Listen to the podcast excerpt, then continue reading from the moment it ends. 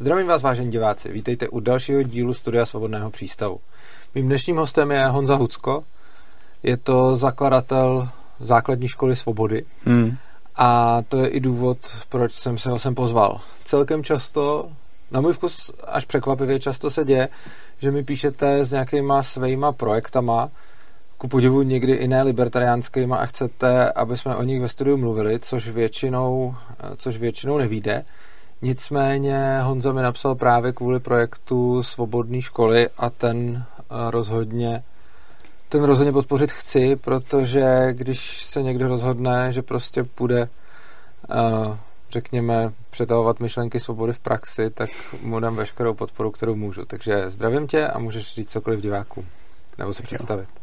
No, takže já jsem Honza, Honza Hucko a jsem teda jedním ze spoluzakladatelů té školy, což vlastně ještě není ani úplně škola. Je to ve fázi spolku, kdy jsme založili spolek a koupili jsme budovu. A teď bychom rádi tu budovu přetvořili na školu a požádali ministerstvo o, o, o to, aby nás vlastně schválilo, aby jsme mohli, mohli fungovat a mohli nabízet tenhle druh vzdělávání. Dobrá. Já se hmm. asi napřed úplně na začátku zeptám, eh, co tě vedlo k tomu, že jdeš zakládat školu? Jo, ty jo, děkuji za tuhle otázku. A myslím, že ta motivace je vlastně úplně nejzásadnější. No, um, je to z toho důvodu, že jsme v našem okolí prostě nemohli sehnat nic uh, v tomhle směru. Máme tam Waldorf, máme tam, myslím, Montessori někde nedaleko.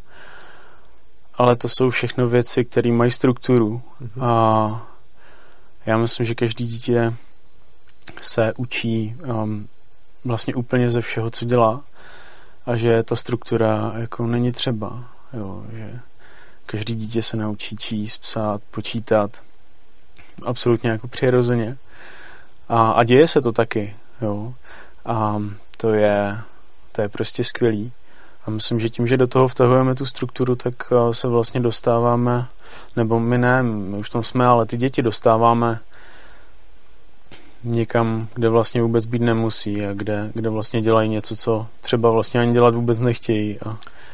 Zmínil jsem Montessori a Walsdorf, to jsou asi ty dvě nejznámější hmm. alternativní jako školy u nás minimálně. A zajímal by mě, proč vlastně ti nepřijdou tyhle ty dvě vyhovující? Jo, protože třeba um, je, podle mých informací uh, ve Waldorfu uh, je to postavené tak, že ty děti se prostě v určitém věku musí něco naučit. To znamená, že třeba pokud se ti podaří, nebo pokud se dítě ti podaří, že umí třeba číst už v pěti letech, co se běžně děje, tak um, se domnívám, že v těchto školách ho v tom nebudou podporovat, protože tam s tím čtením prostě začíná až později. A um, já si myslím, že každý člověk začne dělat to, co zrovna dělá ve chvíli, kdy prostě je na to nejpříhodnější situace. A proto, proto vlastně chceme tu naší školu, nebo proto já chci tu naší školu, protože uh, si myslím, že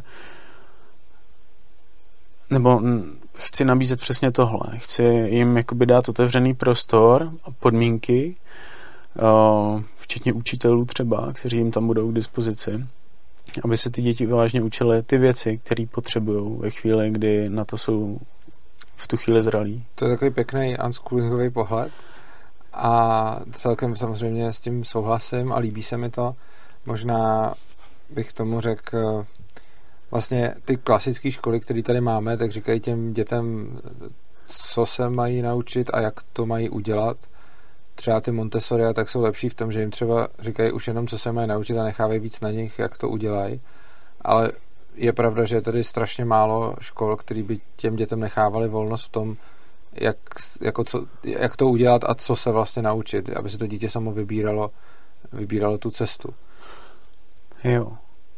No, já mám za to, že vlastně většinu věcí, které chce Česká školní inspekce, tak to dítě se jako přirozeně naučí a to jako vážně bez legrace, jo. Jestli um, se má jakoby naučit právě číst, psát, počítat, nebo má ně, znát něco o druhé světové válce. To jsou informace, které ho prostě jako třeba neminou. Jo. To, to tady jako je a bude a, a, a ono se o tom doslechne. Jo. To, že nezná třeba nějaký úplně přílišný detaily, No, já dneska už pravděpodobně taky neznám. To, co jsem... Tady bych si možná dovolil trochu nesouhlasit, protože si myslím, že vlastně v těch, eh, že sice jako v těch osnovách nebo v těch spíš hmm. vzdělávacích plánech jsou, jakože záleží tak, jak jsou benevolentní, oni se zbenevolentnili, teď se, se to trošku mění tím opačným směrem, ale myslím si, že je tam spousta věcí, které prostě, ne, že by všechny děti se musely o všechny z toho zajímat, že prostě jsou děti, které jsou vyhraněnější třeba na, já nevím, přírodní vědy, vědy, pak můžou být děti vyhraněnější na jazyky a tak. Hmm. A nepřijde mi ale nic špatného na tom, že takový děti nebudou potom umět jako všechno to, co by po nich Česká školní inspekce chtěla, protože mi připadá, že potom jako by mělo být spíš na tom dítěti, kdy a co se naučí a rodičům nebo učitelům k tomu můžou dávat nějaké podmínky, ale myslím si, že jako není nutný a ani neexistuje žádný penzum znalostí, který by někdo mohl říct, jako hele, tohle to všichni prostě osmletý musí bezpodmínečně umět. Jo, s tím souhlasím teda s tím, že um, to asi nejde úplně takhle říct, co má ten osmletý umět, protože um, já už jsem to vlastně naznačil předtím, když jsme se bavili o Waldorfu. Máš tady děti, kterým je 8 a některé už třeba právě to čtení je krásný příklad. Některé už umí číst prostě třeba uh, ve čtyř. Jo, Jasně. ale pak máš děti, který prostě ještě ani v těch osmi letech k tomu nemají prostě žádný vztah a třeba na to ještě nejsou ani zralí. I když třeba nějaká tabulka která je na ministerstvu školství, říká, hele, to dítě prostě musí být zralý. A jestli zralý není, tak nespadá do téhle tabulky a prostě je tu něco špatně a musíme to řešit. No.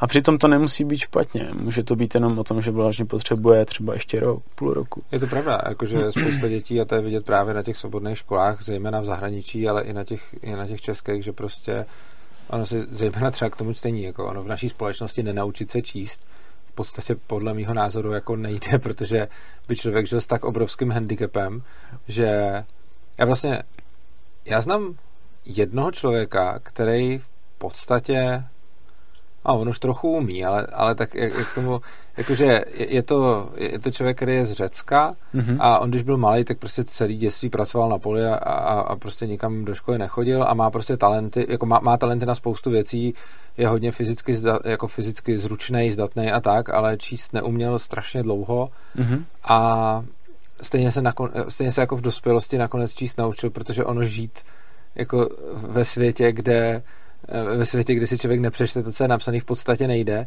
Takže on, i když jako dítě se to fakt nenaučil a když mu bylo ještě třeba 20, tak furt jenom dělal na tom poli, takže vlastně jako číst nepotřeboval, ale pak v momentě, kdy se dostal do nějakého města a do nějaké civilizace, tak se číst naučil jako asi ne, že by si úplně jako teď čet nějakou sbírku jako básní, mm-hmm. ale rozhodně jako um, už pomalu umí číst prostě z toho, jak vidí ty nápisy a je, je, je tak je tak strašná penalizace v naší společnosti neumět číst, že si myslím, že nejde dost dobře. Jako, a na to vůbec podle mě nezávisí na škole, že prostě je to podobné, jako kdyby třeba Kdyby se ve školce začaly učit děti chodit, tak vyvstane do několika generací obava, že bez těch školek by ty lidi neuměli chodit určitě. Hmm. No, teď si tady vlastně zmínil takovou, takovou krásnou věc a, a myslím, že to jsou strachy v té naší společnosti. Mm-hmm. Um, um, to je něco, čím se v poslední době hodně zabývám a, a myslím si, že vlastně na základě nebo díky těm strachům nejsme schopni mnoha věcí. A, a díky tomu jsem se dostal třeba k nenásilné komunikaci od Marshalla Rosenberga. To mám hrozně rád, to můžu všem divákům doporučit, anebo to udělej ty, doporuč Marshalla Rosenberga. jo, já tak já doporučuji Marshalla Rosenberga a, a jeho nenásilnou komunikaci. A, já jsem se úplně čistou, eh, čirou náhodou eh, dostal přes Donum Felix, eh, Donum Felix k jedné skvělé paní koučovi, který vlastně um, trénuje tohle, um, tu, no, tenhle koncept. A je to, na začátku jsem si myslel, že je to jenom o tom vlastně uh, já se tímhle s tím se dostanu zpátky k té škole a jenom to chci ne, vysvětlit. tu odbočku a vysvětlit protože to je jo. podle mě důležitý, jo. i když, no určitě. Jo, uh, já se vrátím se teda k té škole takovou obklikou, ale uh, co je pro mě zásadní je to, že vlastně já jsem se na začátku domníval, že jako pojedu na ten kurz, teď se ho jako udělám no a teď bude všechno úplně super. A ono to vlastně otevřelo mnoho, mnoho věcí a, a jako úplně velké množství strachů zase ve mně. Ale uh, díky, díky tomu, že uh, se vlastně učím a do dneška se to učím a pořád jsem v nějakém tréninku, uh, tak uh, pokud se dostanu do konfliktu, a to, asi to řeknu takhle na příkladu, protože když se dostanu třeba do konfliktu, tak první moje reakce je ta uh, prostě vyběhnout na toho druhého a začít prostě nějak argumentovat a teď to jde do boje, jo, jakoby třeba jenom toho ústního. A teď tam prostě se s těma slovama a přetahuje se vlastně o, o, o to, kdo má tu větší pravdu. A, a neskutečně dlouho mi trvalo, než jsem zjistil, že vlastně to tak vůbec být nemusí.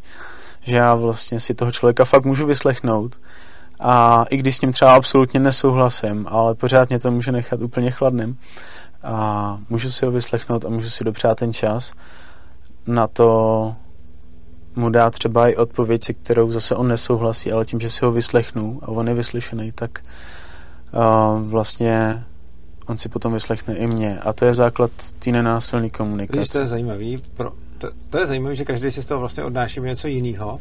Já jestli to nebude vadit, tak bych u tohoto, toho tématu ještě malinko chvilku zůstal, protože třeba pro mě ta nenásilná komunikace v podstatě je o něčem trošku jiném. Hmm. Protože pro mě na tom asi nejzásadnější je právě to, že se vyjadřujeme popisně, jako deskriptivně a nikoli v hodnotícím způsobem. Čili pro mě asi nej, nejdůležitější na tom je, že když s někým komunikuju a zejména když je to nějaký, když je to nějaký téma, který je emoční ať z jedné nebo z druhé strany, tak je dobrý snažit se být co nejvíc deskriptivní a popisovat věci jenom popi- popisem toho, co, co se děje a vynechávat z toho hodnotící prvky, protože a, a naopak, když někdo na mě mluví a je to nějaký nepříjemný, tak se snažit z toho odmyslet hodnocení a, a, a zůstat tam vlastně tím popisem. Takže eh, a tohle je pro mě vlastně kouzlo jako nenásilný komunikace, že mm, že vlastně se snažíme, když mi něco vadí, nepoužívat jako slova, že, že bych to hodnotil, že to je špatně, nebo že to je, že to je nějaký, mm-hmm. jako pro mě, ale jenom popsat tomu člověku, co mi vadí. Jako když děláš ABC, tak mi to vadí, prosím, nedělej to, mm-hmm. než, než vlastně označit, že ABC je špatně, což strašně často jako jsou lidi naučeni, že když si nechtějí o něco říct, tak řeknou, že to je jako nějaký, jo, prostě jako je to neslušný, je to drzý, je to příliš hlasitý, je to, je to takový a makový místo, aby řekli, já bych se cítil líp, kdyby to třeba dělal jinak nebo, nebo něco takového. A tohle třeba je asi nej, nejdůležitější bod z té Rosenbergovy nenásilné komunikace pro mě. Každopádně divákům doporučuji Marshalla Rosenberga, aby si udělali obrázek sami, co jim se na tom třeba budou mít zase jiný pohled, co jim na tom bude připadat nejdůležitější. Uh, já jsem si vědomý těchto um, věcí, že v tom jsou a vybral jsem z toho pro diváky právě to, co v tom zaujalo mě, nebo mhm. to, co je jakoby stěžení pro mě, Jasně. protože uh, pro mě byly problematický uh, právě ty emoce, uh-huh. kdy když se mnou někdo mluvil, tak uh, nejdřív to bylo o tom, že jsem se vždycky stáhl a vždycky jsem souhlasil.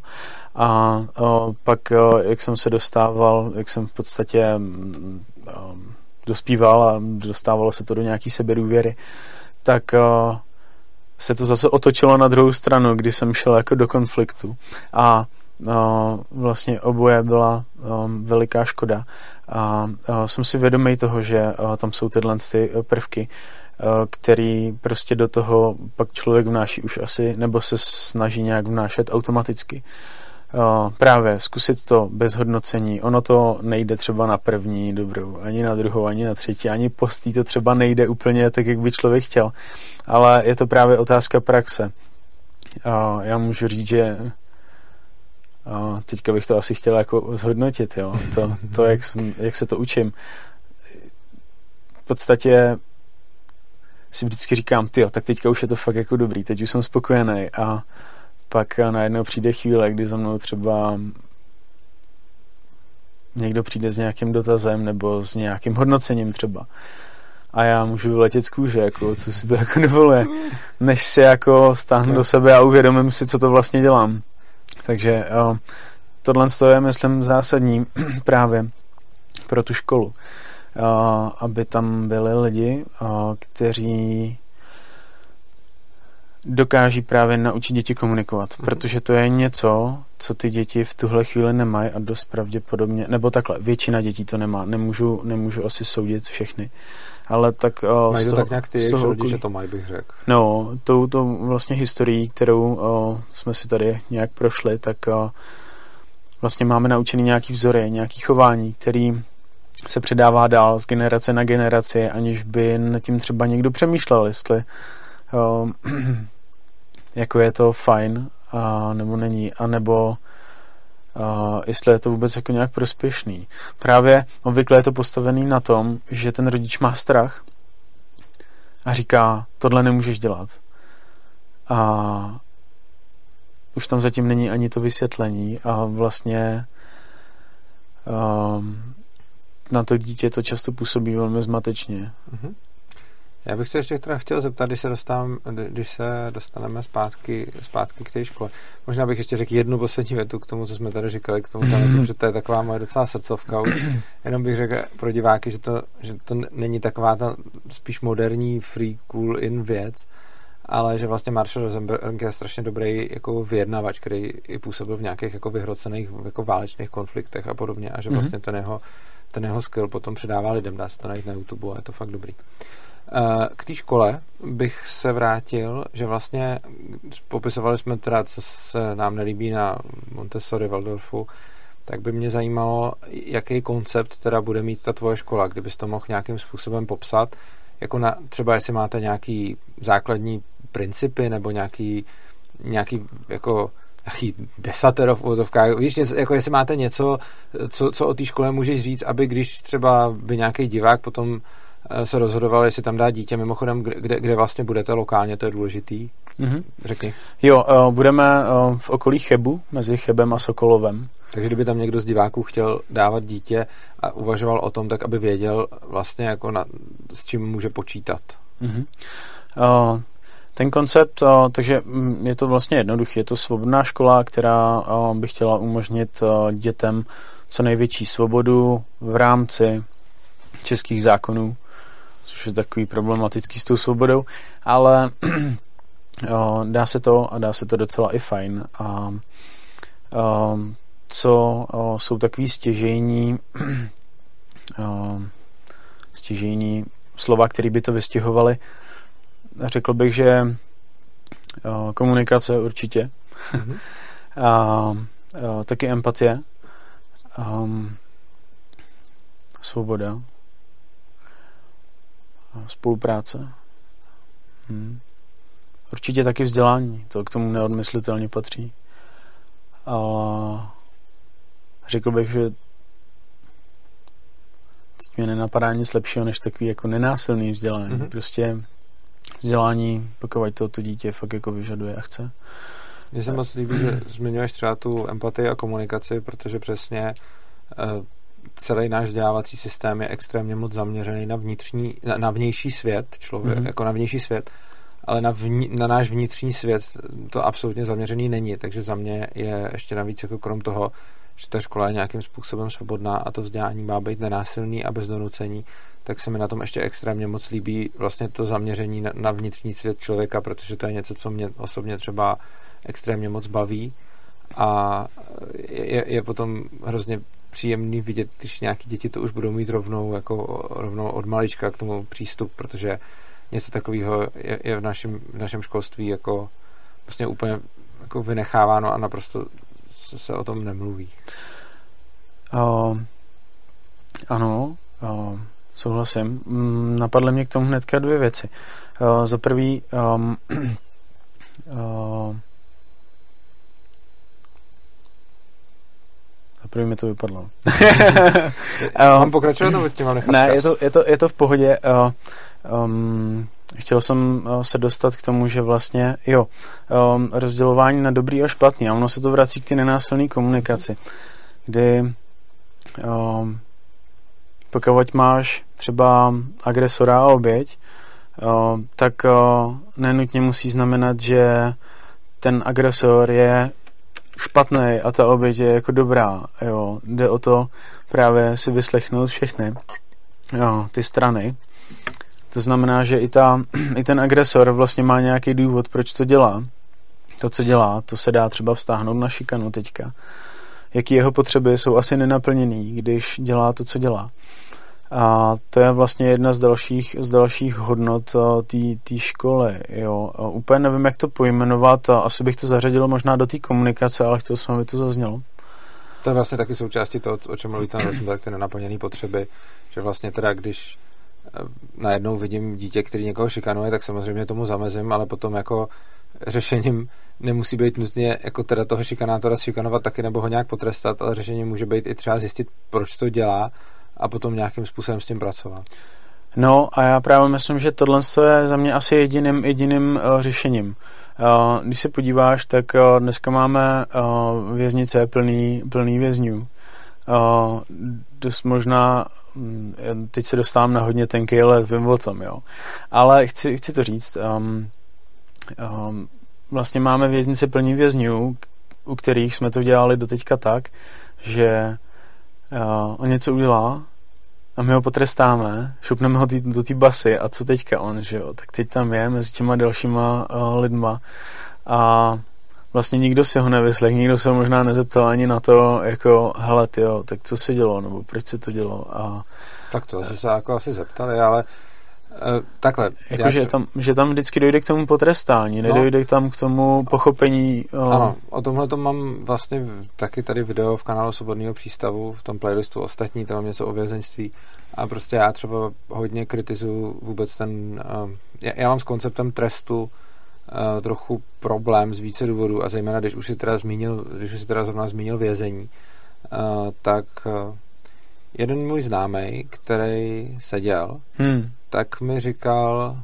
hrozně zajímavou věc. A to, nebo takhle, já už jsem dřív ještě, než jsem s ním mluvil, tak jsem četl o tom, že výše trestů nemá zdaleka takový vliv na odstrašení pachatelů, jaký by se mohlo zdát, že má. Mm-hmm. A pak jsem, s tím mluvil, pak jsem o tom mluvil s tím známým, který, který pár let seděl a on mi vlastně říkal, že když se člověk dostane do vězení, tak jedna, jako asi to nejhorší, co tam pro něj bylo, že se najednou ocitne mezi jako extrémně hloupejma lidma, i často protože chytřejší zločinci se spíš nenechají chytit, takže v tom vězení končí spíš ty, ty, ty hloupější. Takže se ocitne mezi lidma, s kterými si není moc o čem povídat a tak, ale potom vlastně, když tam s nima eh, pár let jako byl, tak zjistil, že samozřejmě spousta z nich už tam byla jako moc krát. A on vlastně říkal, jo, ti, kdo vymýšlejí ty tresty, jsou nějaký lidi, kteří jsou začlenění do společnosti, nějakým způsobem fungují a nějakým způsobem přemýšlí. A často fungují třeba způsobem, že si řeknou, no tak když někdo půjde páchat nějakou trestnou činnost, tak si třeba řekne, uh, jaká je šance, že ho chytějí, jak dlouho v tom případě půjde sedět a jestli mu to za to stojí nebo nestojí. A on říká, jo, mě tam v tom vězení došlo, že prakticky nikdo z těch lidí kolem mě by ani náhodou takovouhle analýzu neudělal. Ty lidi prostě přemýšlí na stylu jako tady vidím benzínovou pumpu, v té jsou prachy, já potřebuji prachy, protože se chci ožrat, tak si jedu vzít. Mm-hmm. A jako, že by jako říkal jako ne, že by nikdo z nich, ale říká jako drtivá většina z těch lidí si vůbec neumím představit, že by jako řešila, jaká bude výše trestu za to vloupání, než to jdou udělat, nebo, nebo za něco, protože protože prostě nad tím takhle nepřemýšlej, což mi přišlo hrozně, což mi prostě hrozně zajímavý, já jsem se potom ještě o tom jako mnohem víc čet, že vlastně ten způsob toho trestání je podle mě strašně jako nedotažený v tom smyslu, že hrozně málo dělá to, co bychom potřebovali, aby dělal. Jako jedna věc je, že toho člověka na nějakou dobu dostaneme eh, jako pryč ze společnosti, čili když je zavřený, tak to nemůže dělat znova. Tam jako uznávám nějaký jako pozitivní efekt, ale to je tak jako jediný, protože se to tím stejně jako nějak moc nevřeší. No, říkám si, nakolik je, nakolik je to pozitivní, když se ten člověk vrátí. A no jestli... to pak samozřejmě ne, že jo? N- jo, jasně. No, jako, je, je pozitivní, t- jako je pozitivní to, že to nemůže v tu chvíli, co je zavřený, dělat a u některých případů si umím představit, zejména pokud se jedná o nějaký úplně jako třeba psychopatický vrahy, že tam jako s tím člověkem tě, jako těžko něco dělat, protože když je to psychopat, tak k němu není moc cesty ale na druhou stranu, když je to člověk, který prostě někde jako dělá vykrádačky, tak jasně, když bude chvíli sedět, tak nebude dělat vykrádačky, ale tím, že ho dám do společnosti stejných lidí, tak on akorát daleko spíš to půjde dělat dál prostě. Jo, uh, jestli jsem to pochopil správně, tak uh, by to bylo spíš víc fajn, kdyby, kdyby tam s nima vlastně prováděli třeba nějakou terapii nebo s těma lidma hovořili a než, taky, než, než no, je jako no, šoupli do té do party vlastně stejných lidí, kde se vlastně třeba podporují dál jako navzájem. To, to nejspíš taky, na druhou stranu mě se celkově vůbec vězeňský systém moc nepozdává, hmm. protože hmm. je hodně zaměřený na trestání pachatele a ne na očkodnění oběti, takže mně přijde, že daleko, daleko spíš jako já osobně jsem spíš zastáncem toho, aby když teda ten pachatel někoho poškodí, že by se měl první řešit, jakým způsobem ho očkodní a potom až řešit, jak ho jako potrestat, přičemž já s těma, jak říkám, s těma trestama mám celkově problém, protože si myslím, že moc nefungují. Jakože fungují na, na, do té míry, že toho člověka dostanu na chvíli jako zamříže, tak a on teď chvíli nemůže teda pokračovat v tom, co dělal, ale jako je, je extrémně málo, jako, jako nemá to ten efekt, že prostě toho člověka zavřu a on si teď řekne, a teď už prostě nic neudělám, protože mě zavřeli a už, že, že strašně často se tam ty lidi vracejí, že jo, furt. No, já si, já si jako říkám, že je to postavení dost na hlavu vlastně a jako když... Hm. Kolikrát stojí strašně moc peněz i jenom to, tam toho člověka držet, že jo? No, jako mně, se líbí, teď si jako odbě, odběhnu hodně mm-hmm. od mhm. školy, ale mně se líbí ta představa, kdyby ten člověk, který něco udělal, tak uh, vážně mu dopřát terapii, jako terapii s psychologem klidně, s, psych, s psychiatrem asi ne, ale s psychologem.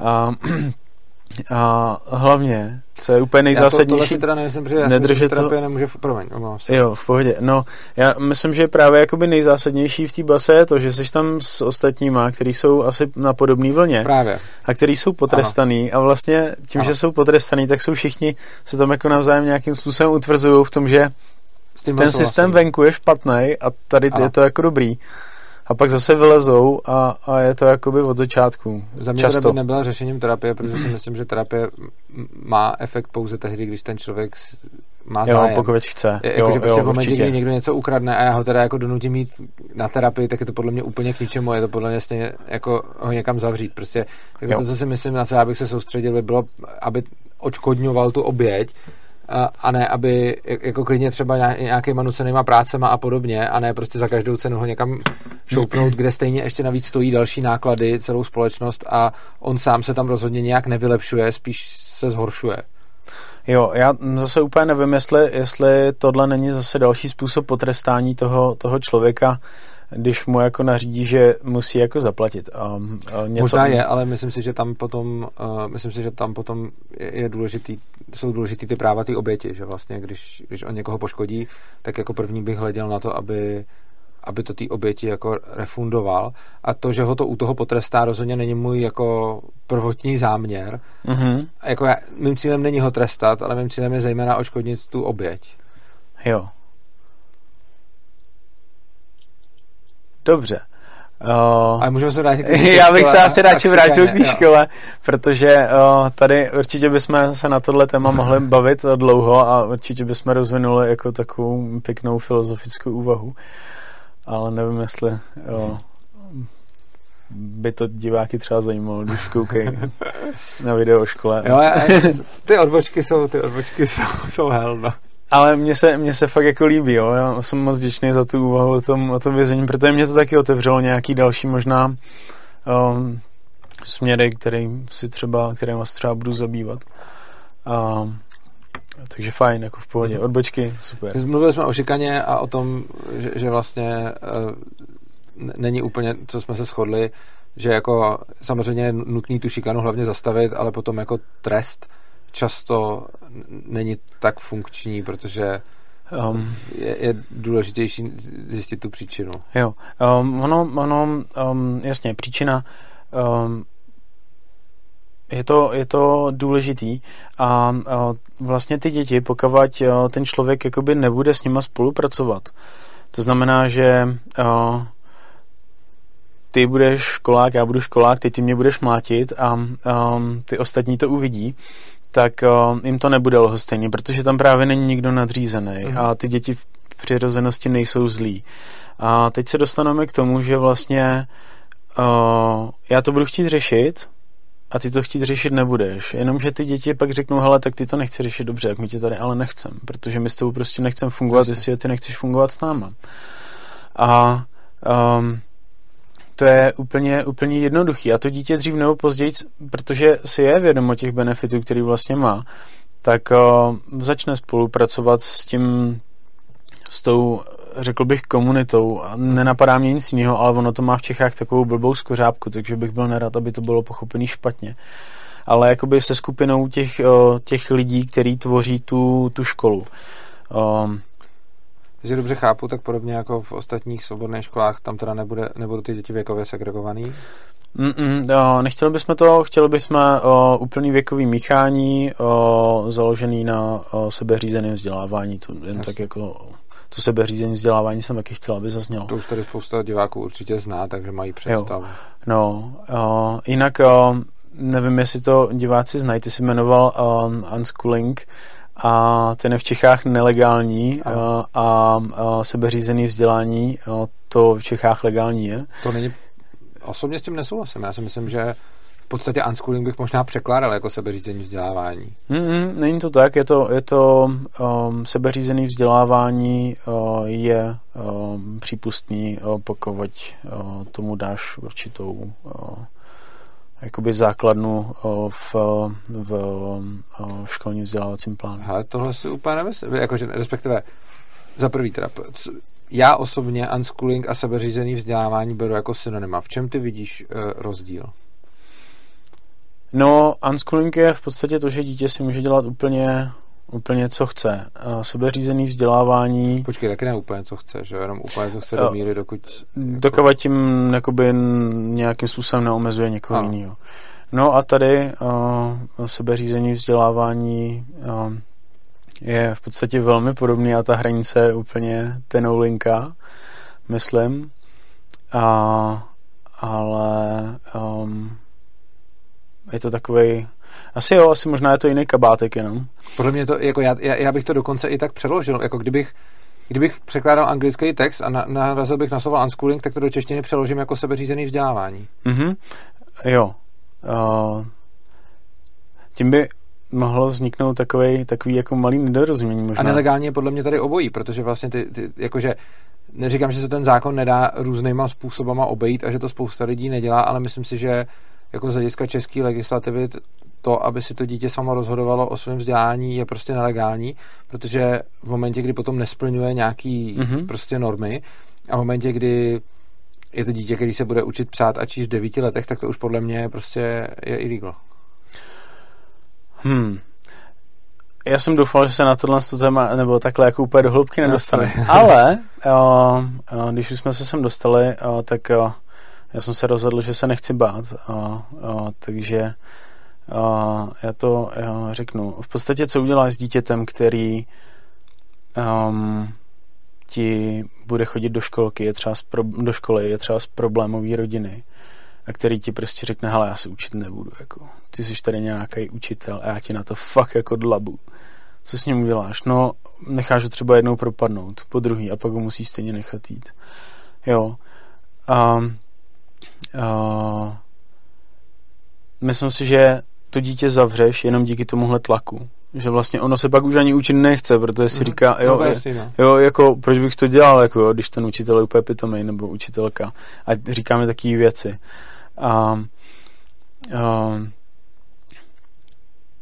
dá se to taky postavit tak, že tomu dítěti necháš prostor, Myslím, že každý dítě o, třeba v sedmi, v osmi letech je schopný poznat, jestli je, je to písmenko tiskací nebo psací. A, a to, že třeba nezná všechny, není to úplně OK, ale uh,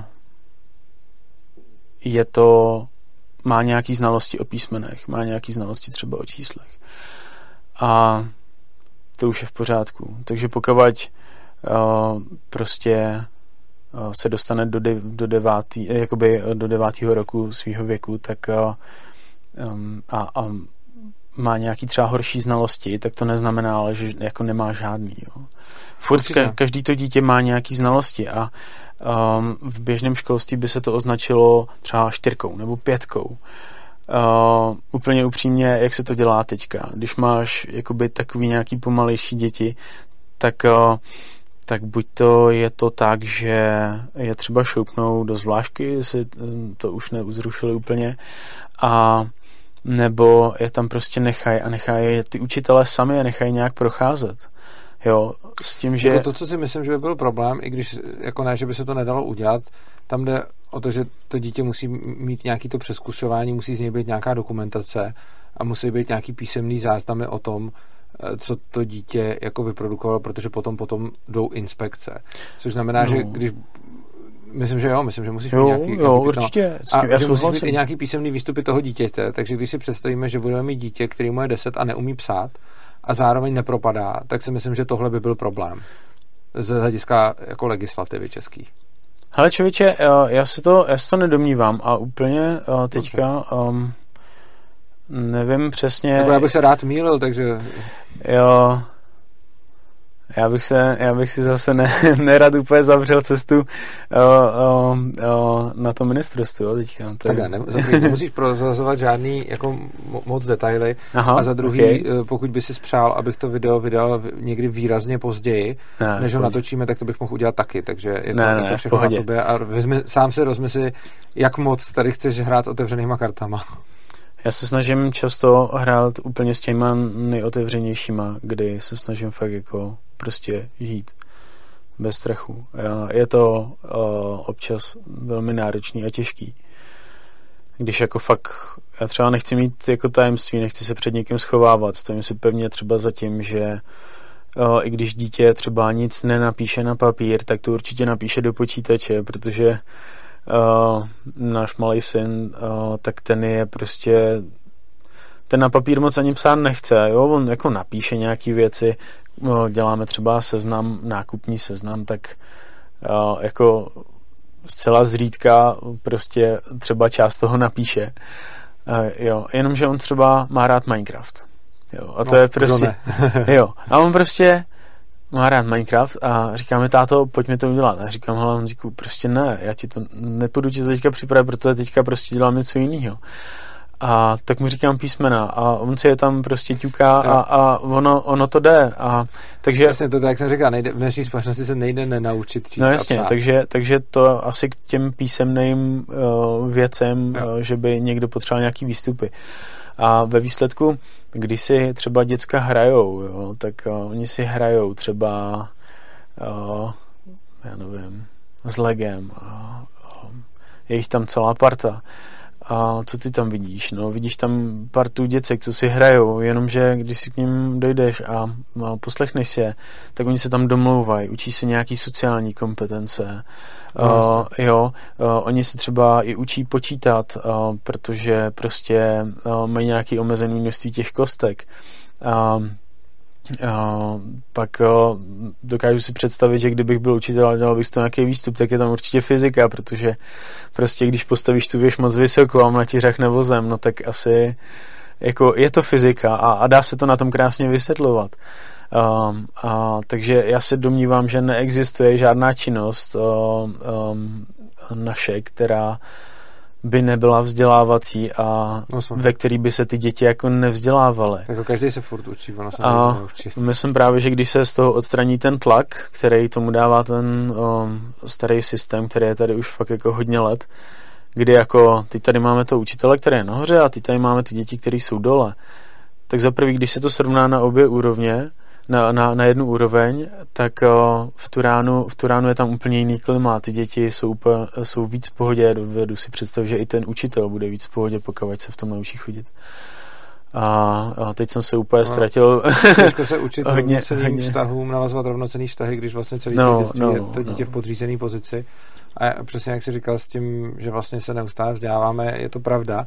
A hlavně Eh, existuje taková představa a zejména čím vysloužilejšího pedagoga v našem systému se na to zeptáš, tím víc si tím bude jistý, hmm. že prostě ty děti si sice budou hrát ten Minecraft, ale nebudou se jako učit ty, ty předměty a on pracuje právě s těmi dětmi, kteří k tomu byli vždycky nucený.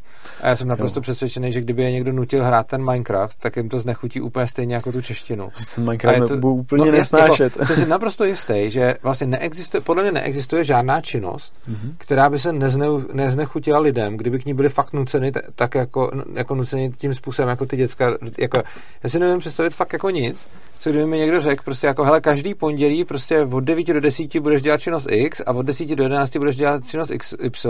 A teď se to furt takhle střídalo. Já si fakt neumím představit nic, co by se mi takhle neznechutilo. A myslím si, že to platí dost obecně. Hmm. A je to hrozně moc vidět v těch svobodných školách, zejména v těch jako zahraničních, třeba jako máš Sudbury nebo Summerhill a hmm. podobně, mm. tak ty děcka tam tím, že je nikdo nenutil, tak oni neznají ten rozdíl, že jako ten Minecraft je ta zábava a ta matematika nebo ta angličtina je ten oprus. Prostě pro ně je to všechno hra úplně stejně a oni no, se to učí vlastně s radostí protože je do toho nikdo neutil, že jo? To je úplně stejně jako vlastně předškolní děti, se taky strašně často sami naučí věci, jako někdo se třeba hrozně rychle naučí číst a psát, někdo se zase třeba naučí počítat a tak a prostě není žádný důvod, proč by zrovna jako šestým rokem věku se to mělo celý změnit a měli by začít platit jako úplně jiný pravidla pro, hmm. jako pro vzdělávání. To, to nedává vůbec smysl. Nedává. Je to, mně to přijde postavený tak jako zvláštně na hlavu. A říkám si, že ten systém ve své době asi byl fakt jako úžasný a průlomový, určitě. A domnívám se, že dneska máme jiné možnosti, jakým směrem se vydat. Asi, um, asi i pro mě ještě důležitý, hodně důležitý říct to, že uh, já si tohle nepředstavuji jako všeobecný systém pro všechny. Uh, mm-hmm. Chápu, že mnohým lidem to prostě třeba vyhovovat nebude. Dětem všem to vyhovovat bude, mnohým rodičům to nebude vyhovovat. Myslím, že ani ne všem dětem. Myslím, že v momentě, kdy vezmeš nějaký dítě, který je nějak i, i z toho důvodu třeba ty svobodné školy nepřijímají už moc starý děti, které jsou už ze školy, protože když je to dítě nějakým způsobem už třeba poškozený nebo znechucený nebo prostě nějak, nějak jako už ho někdo rozbil, tak... Eh, ta, už tak, někdo rozbil. Tak se nemusí... To, to, to zní tak brutálně, ale no, ono je to pravda. Ale, ale jakože prostě, jakože to, to funguje, jakože to funguje typicky pro jako nerozbitý děti, ale, hmm. ale potom v momentě, kdy už s tím dětskem děláš něco jako zlýho, tak uh, ono už potom to prostě ani pro něj nemusí být prostě vhodný. Já úplně nevím, jestli bych jo, to chtěl takhle jako já neříkám, že pro žádný takový, jenom, že by to nemuselo být. Ne, nemuselo být a, a myslím, že je, k tomu je zásadní ta, ta svobodná volba. Mm-hmm, Jestliže vlastně. se to dítě rozhodne, hele, já prostě chci, mm-hmm. tak, uh, tak uh, myslím, že je to prostě správná volba. To určitě. Protože to je právě ono. Mnohdy děti říkají a dospěláci je prostě neslyšejí vůbec a to je veliká škoda. Jinak uh, já tu školu nebudu jmenovat, ale vím o jedné škole, kde, kde prostě hm, tam chodí sedmáci, osmáci, třeba jenom na rok. Mm-hmm. Prostě on do, dokončil osmou, jde do devítky a jde prostě tam a mnohdy to ty děcka popisují jako prostě úplně to nejlepší, co je jako mohlo potkat, jo, protože jim mhm. to právě dopřálo čas a Jasně. prostor na to um, vlastně si třeba i nakopnout, vůbec jako zjistit, mm-hmm. uh, co, vlastně, co vlastně chce. A ono se těžko zjišťuje, co chceš, když za tebou neustále někdo stojí a říká ti, co musíš dělat. Jo, no, to je další věc, jo. Teď si vem, Jo, já bych to chtěl asi vztáhnout na sebe, kdy já jsem vlastně do 30 jako mi nic nedávalo smysl, jo. Aha. Úplně, no úplně jako prostě práce domů, práce domů. A jako říkal jsem si dobrý a pak najednou zjistíš, že ti něco nevyhovuje a tak se zatím jako pídíš a, a vlastně to začalo tou školou, kdy my jsme, nebo já jsem zjistil, že jako fakt jako nechci posílat děcko do do, stá, do, do státní školy. Uh, to jsem asi jaký neřekl úplně fajn. Um, do těch škol, které máme v okolí. Protože si dovedu představit, že i mnoho státních škol je fajn. Uh, ne, nerad bych tě podrážděl. um, jo, um, uh, takže a tím jsem se vlastně dostal ke svým nějakým nevyřešeným věcem. A až potom jsem se jako dokázal uvědomovat, co, co vlastně mě jako baví nebo, nebo nebaví.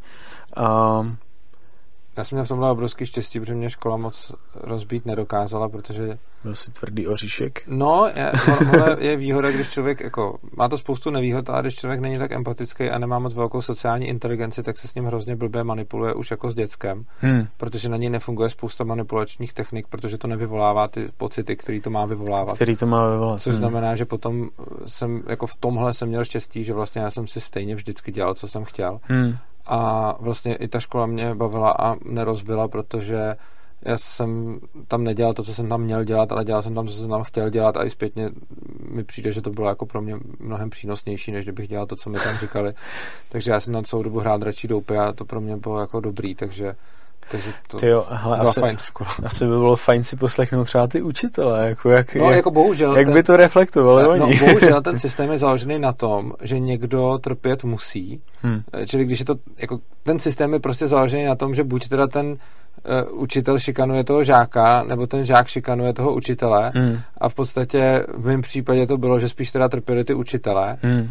A ty, ty samozřejmě, kdyby to reflektovali, tak, tak by to reflektovali hrozně, ale já jsem jako v podstatě furt rád, že jsem po sobě nenechal šlapat a i když teda jako je mi líto, že potom jako nějaký jiný lidi z toho měli potom jako zkažený den a týden a nevím rok a práci, tak eh, na, nakonec jako jsem rád, že jsem se tomu nepodvolil, protože eh, ta škola by mě samozřejmě dokázala jako strašně moc dojebat, ale naštěstí se to nepovedlo, protože jsem vlastně jakoby, chodil jsem do standardní školy a udělal jsem si z ní tak trochu svobodnou školu.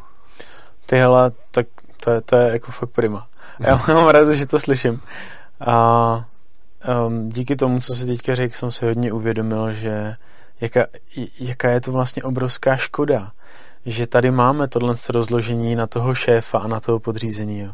Protože kdyby ty dva byly fakt na stejné mm-hmm. úrovni, tak, uh, tak by se tady tvořila nějaká spolupráce ano. a jsou tady ty možnosti. Uh, blbý je to, že ty lidi v tom neumí chodit, protože mají naučený nějaký vzor chování a prostě když neposlechneš, tak to bude tak. Já to mám taky, jo, a nerad bych, aby si diváci mysleli, že jsem nějaký jako jiný, ale fakt se to, fakt se to, um, fakt se intenzivně věnuju tomu, abych ty starý vzorce chování prostě co nejvíc opouštěl a dostal se vlastně do, do té do komunikace, kterou vážně chci, do té propojující, která vlastně dokáže navazovat kontakt a možná opravovat i uh, ty starý, uh, starý rány a zranění. To se ať, ať, ať už u mě nebo u ostatních. Děkuji. Ale chci se zeptat na další věc ohledně tvý školy, hmm. co se týče předmětů.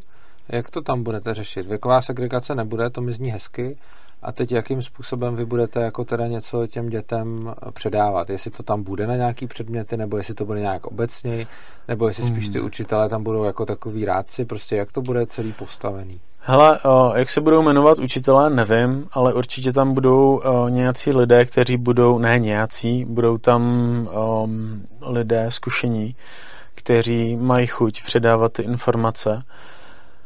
O, ozvalo se nám fakt, o, řekl bych, hodně lidí na to, odkud jsme, eh, že s námi spolupracovat chtějí a, a doopravdy je to moc láká a já za to mám já eh, z toho mám velikou radost a všem bych jim chtěl poděkovat. A, a toho, jak to bude rozdělení, vůbec netuším. Uh-huh. Nemám, nemám tušení. Obvykle se to v těchto svobodných školách míchá dohromady. Yeah. Nějakým způsobem a nemám tušení, jak to, jak to bude. Ono, jak bych to řekl, my, ti zakladatelé, jsme takový jakoby nositelé toho, té filozofie. Uh, máme, nebo já asi fakt je třeba, abych mluvil za sebe. Uh, já mám tak nějak vím, jak to, jak to funguje v jiných školách, zhruba vím, jak funguje zákon. Je to hodně o tom, jak si postaví školní vzdělávací um, um, plán, program. A, a na základě toho to prostě bude, bude fungovat. Um, co je třeba pro mě ještě, ještě v té škole důležité, a tím zase odbíhám od tématu, ale mě vždycky tak jako vyplyne něco, co bych chtěl sdílet a nechtěl bych na to zapomenout. Já um, nechceme to mít založené jako demokratickou školu, chtěli bychom to mít založené jako sociokratickou školu. Uh, tohle není úplně známý, ale my bychom si vážně chtěli vyslechnout úplně každýho, kdo prostě třeba s ničím nesouhlasí. Mm-hmm. Jo, to znamená, že ne většinová o, o, nějaká o, dohoda, jakože 51% řekne OK, my to chceme a 49% řekne ne, my prostě to nechceme.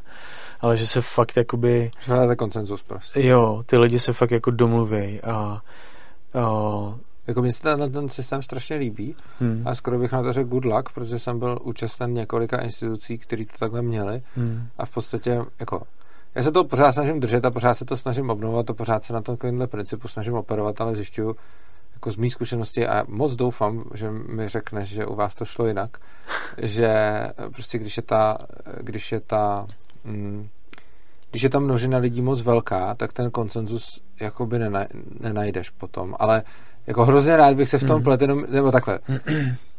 Mně se to zatím nepodařilo, takhle bych to řekl. Všechno, všechny skupiny lidí, ve kterých jsem byl, který byli řízený konsenzem a který měli třeba víc než čtyři lidi, tak nakonec to, to byl velký problém. Jo, um, to je vlastně zase smyčka zpátky na tu nenásilnou komunikaci. O, to je jakoby úplně ten nejdůležitější mhm. prvek o, v tomhle fungování. Um, um, díky, díky té nenásilné komunikaci my jsme schopní uh, vlastně zjistit, co se děje minimálně v nás uh-huh. a nějakým způsobem to komunikovat ven a jsme schopni i zjistit, co se děje v těch dětech. Pokud oni to sdílejí. Já vím, že to teoreticky jde a hrozně moc rád bych, abys mi řekl za pár let, že to jde v praxi. To bychom hrozně v praxi to jde. Tady v Kladně vám to funguje skvěle. No, ale tam to taky nefunguje úplně tímhle tím způsobem, jo, že by, že by museli na jakýmkoliv pravidlu souhlasit úplně všichni. Ne, uh, na ty... Na ty... Já pokud vím, pokud tam něco nezměnili. Jo, uh, kdy jsem tam byl naposledy? Před měsícem.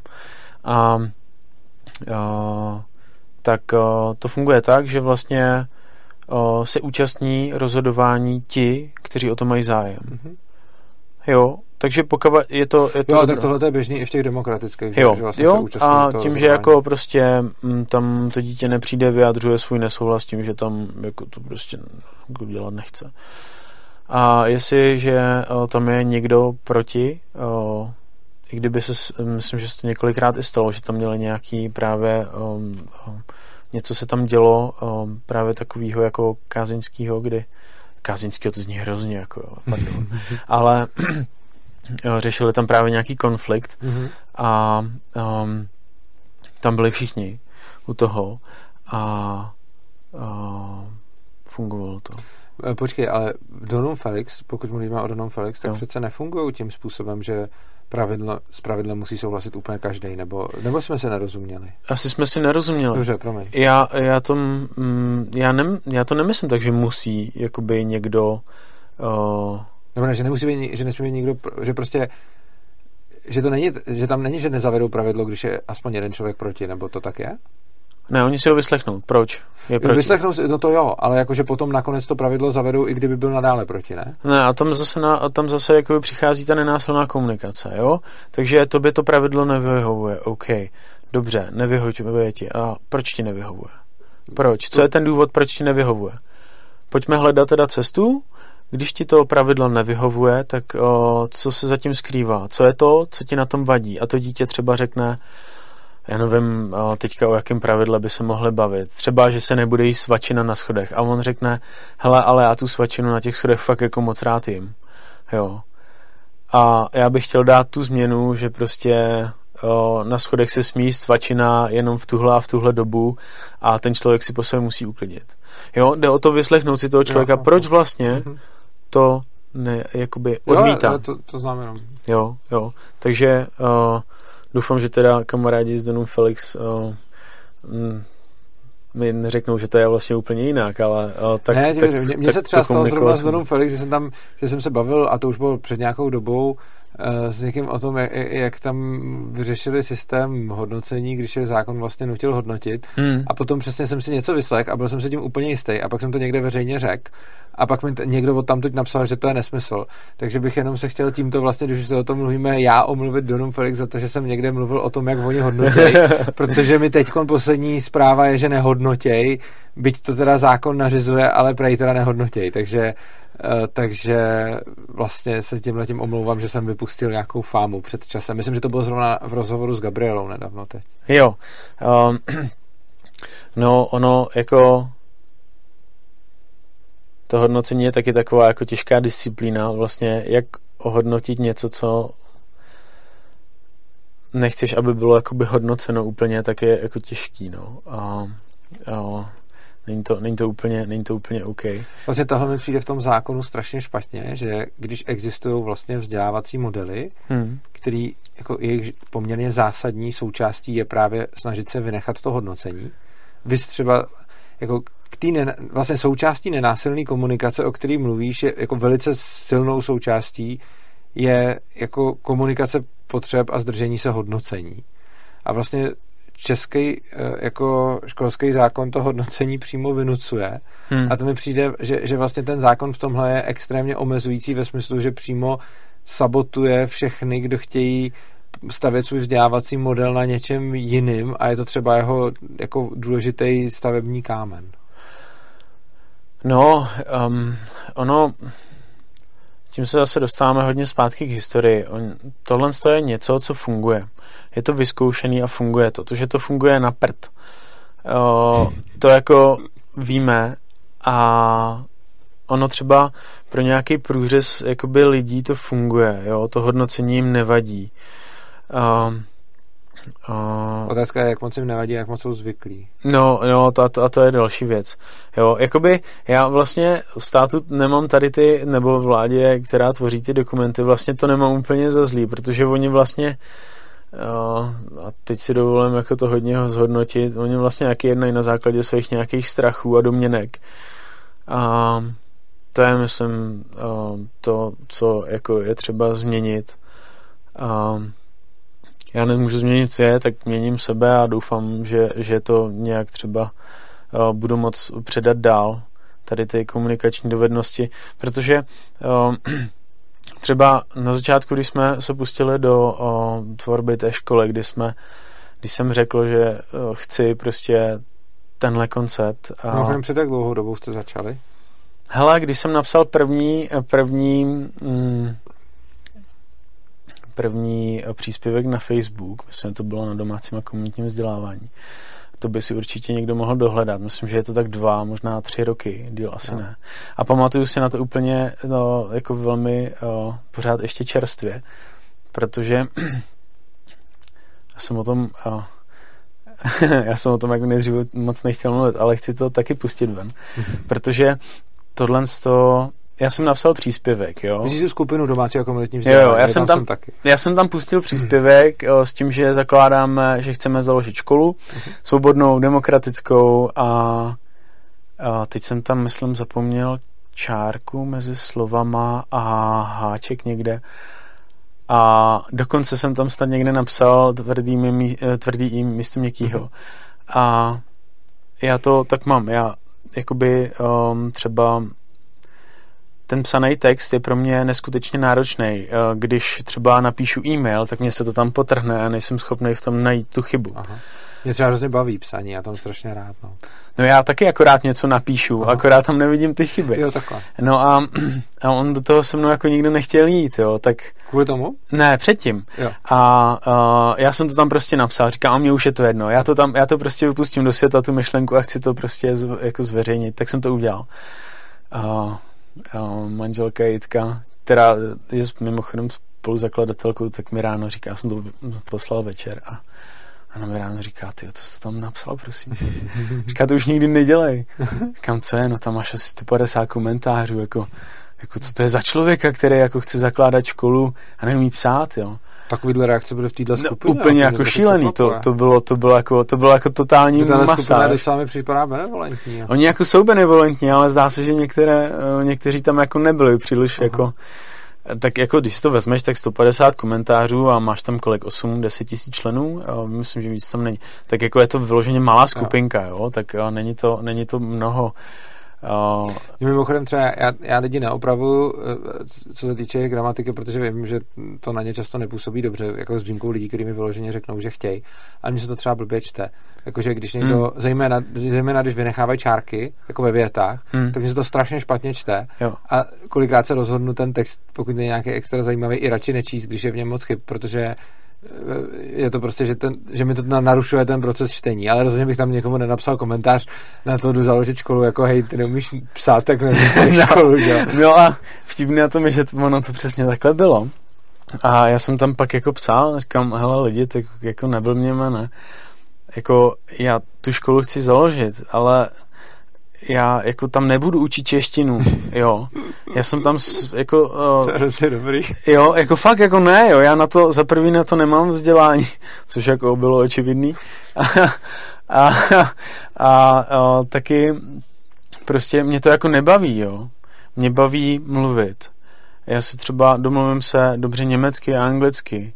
A, a to jsem se naučil jenom díky tomu, že jsem tam zase byl, jo, v těch mm-hmm. zemích. A a mě to dělá dobře, ale prostě jako se ty jazyky učit.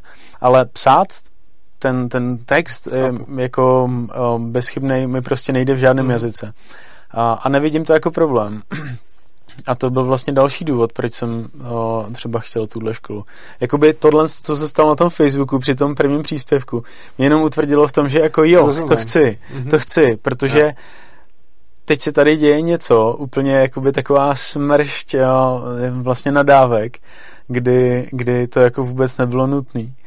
A, a to, to pro mě bylo vlastně veliký takový za prvý ponaučení, protože od té doby si na to dám bacha, nebo to nechávám někoho přepsat. a, no, a, a nebo to třeba radši jako ani nenapíšu, anebo to jenom sepíšu a fakt si to jako desetkrát, dvacetkrát přečtu, než to jako vypustím. Což je vlastně fajn, já jsem se naučil... No, díky tomu psa. Díky, no, ale jakoby do té doby tady nebyla ta motivace. Jako no. nikdy mě to nezajímalo, proč bych to kvůli mhm. čtyřce měl dělat. Jako, no a teda no, to si říkal, že dva, tři roky zpátky hmm. a co jste ty dva, tři roky dělali? Předtím? Jo, uh, no tak to je zajímavý.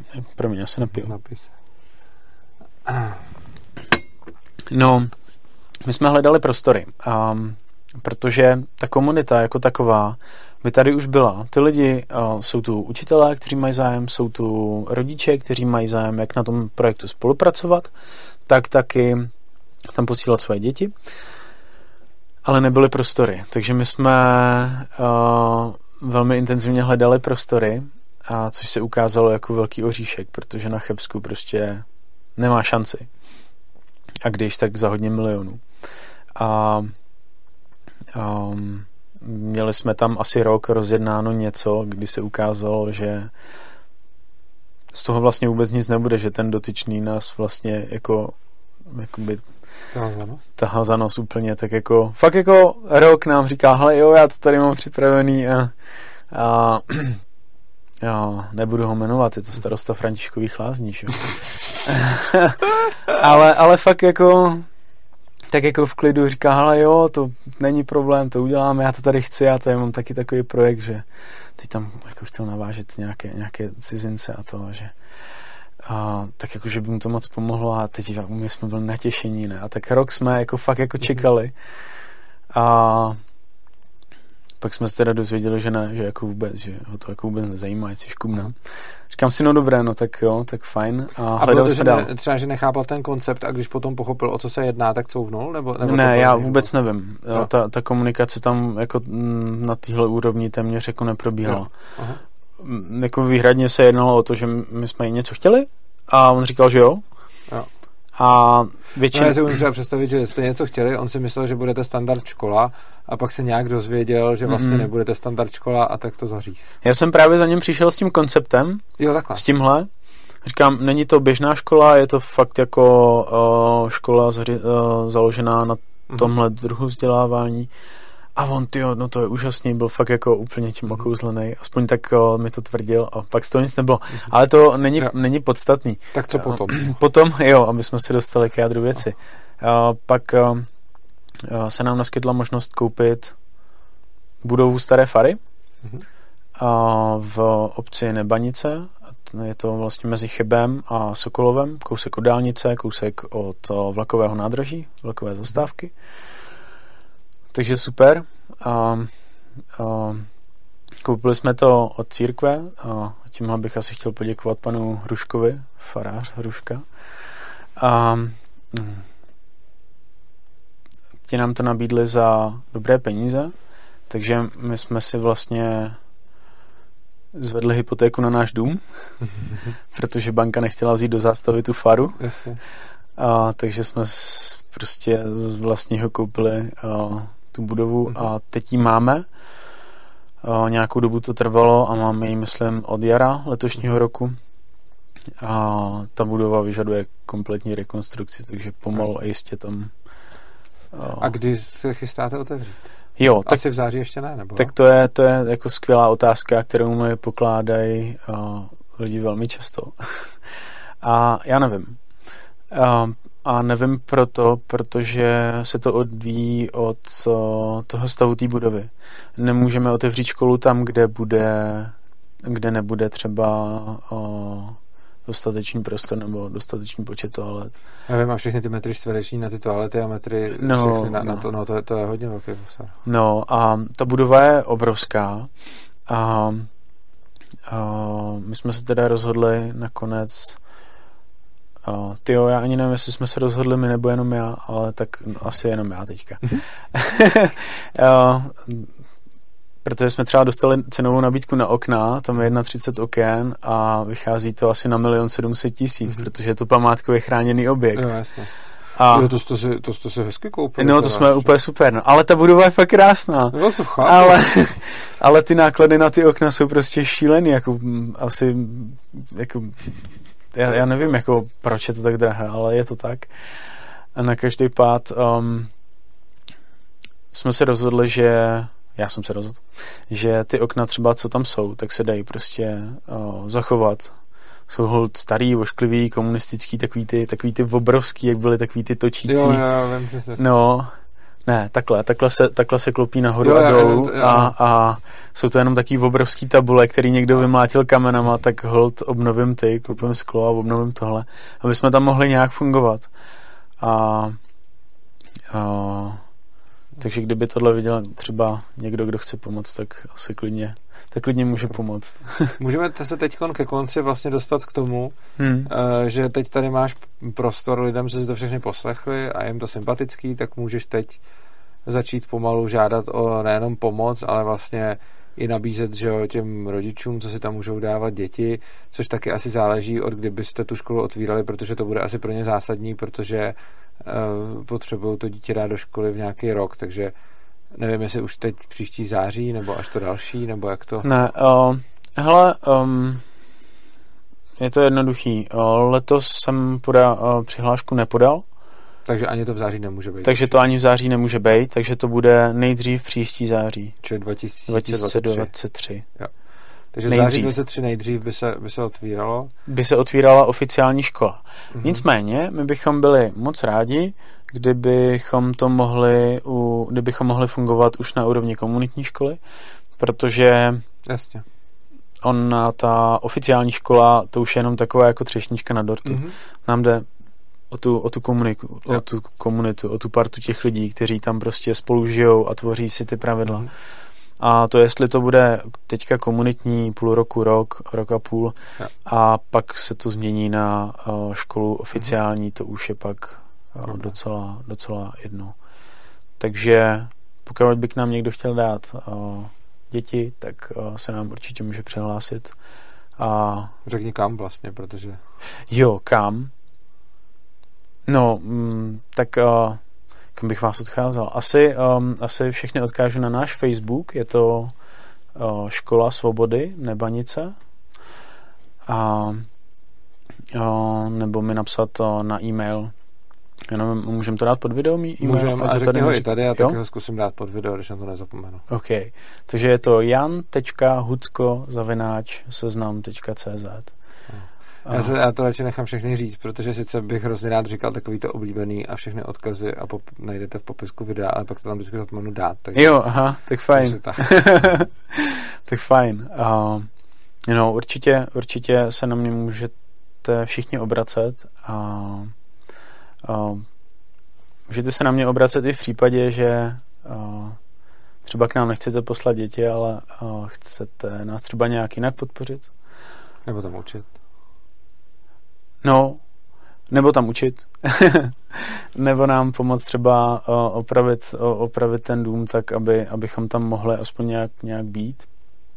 A uh, pokud by uh, třeba sledoval tohle video někdo, kdo uh, si před Vánoci nebo před koncem roku potřebuje snížit daňový základ, tak jsme otevřeni i, i, i, i, i, i různým finančním darům, takže a vlastně je úplně jedno, jakým nám pomůže. Fakt jako úplně každá, každá stovka se počítá. Super. Hmm. Tak jo, tak eh, je ještě něco, co bys si chtěl divákům sdělit? Uh, no, je toho fakt jako hodně. A myslím, že bychom to asi nevmáčkli do jednoho videa. Takže... Tak vyber to nejzásadnější. No,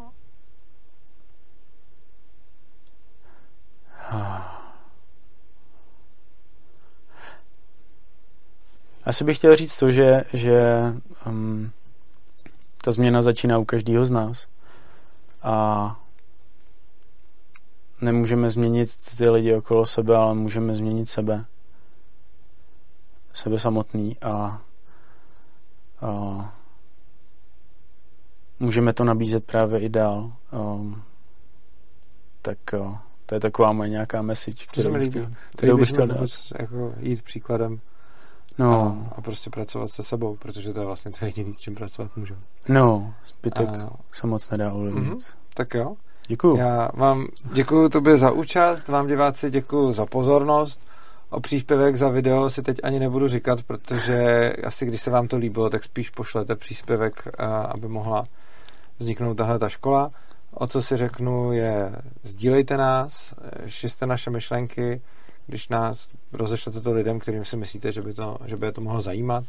Můžete odebírat, odebírat náš kanál, protože když budete ten kanál odebírat a čím víc bude mít odběratelů, tím líp se nám potom zvou nějací hosty, kterým jde o, o dosah, jako třeba politici a podobně.